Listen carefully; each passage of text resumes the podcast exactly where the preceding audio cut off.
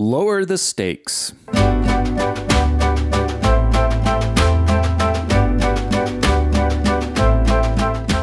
I've had so many misfires lately. I think I've recorded at least three episodes where they just don't make it out the door.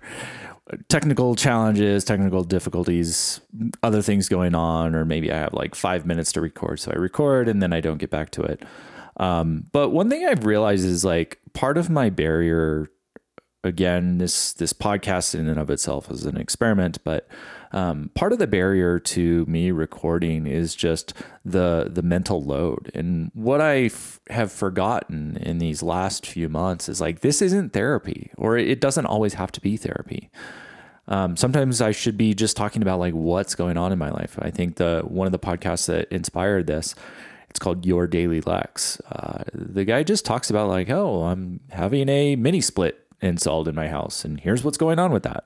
Um, and I've lost sight of that because I've been so um, emotionally introspective, or I don't know. Um, so we're going to try and turn that ship around. And I think hopefully, if I say it out loud, it will come to fruition. And we'll start with uh, Labor Day. Uh, my partner in crime, Sarah, is from middle of nowhere, Utah, and they have and the town is like population couple hundred people. It's it's insanely small, but they have a rodeo every year for Labor Day. And initially, I'm like, oh man, we've been able to get out of it because of COVID reasons for the last few years. Um, but we finally kind of it was like, eh, you know, it, it's time to go back. Uh, and so there's a picnic of sorts and, and live music and all sorts of weird things that you would associate with a small town and a rodeo. Um, and I was not not dreading it. That's that's probably a bit of a stretch, but I was not super stoked to have like my entire day basically carved out because you, it's like two hours to drive there, couple hours there and then two hours to drive back. So you know the the drive time to enjoyment ratio is is a little small. Um, but we ended up being there for four hours, and the kid had a blast, and got to see my nephew uh, ride a cow.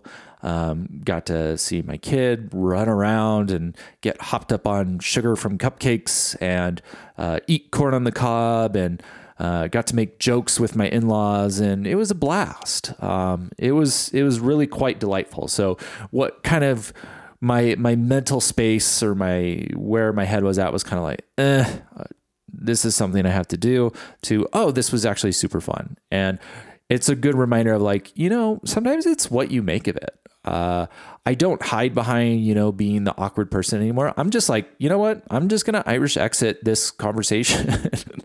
um, or like my, I can tell my kid is is you know being awkward, and I'm like, all right, kid, let's get out of here. I I can see you're uncomfortable. I'm uncomfortable. Let's let's go. Let's go do something else.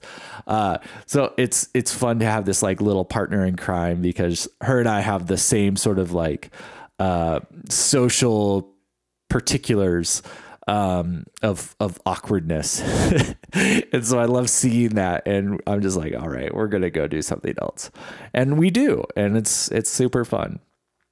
Um, and I think that's all I have for today. Hope you have a great day, and I'll talk to you tomorrow. Bye.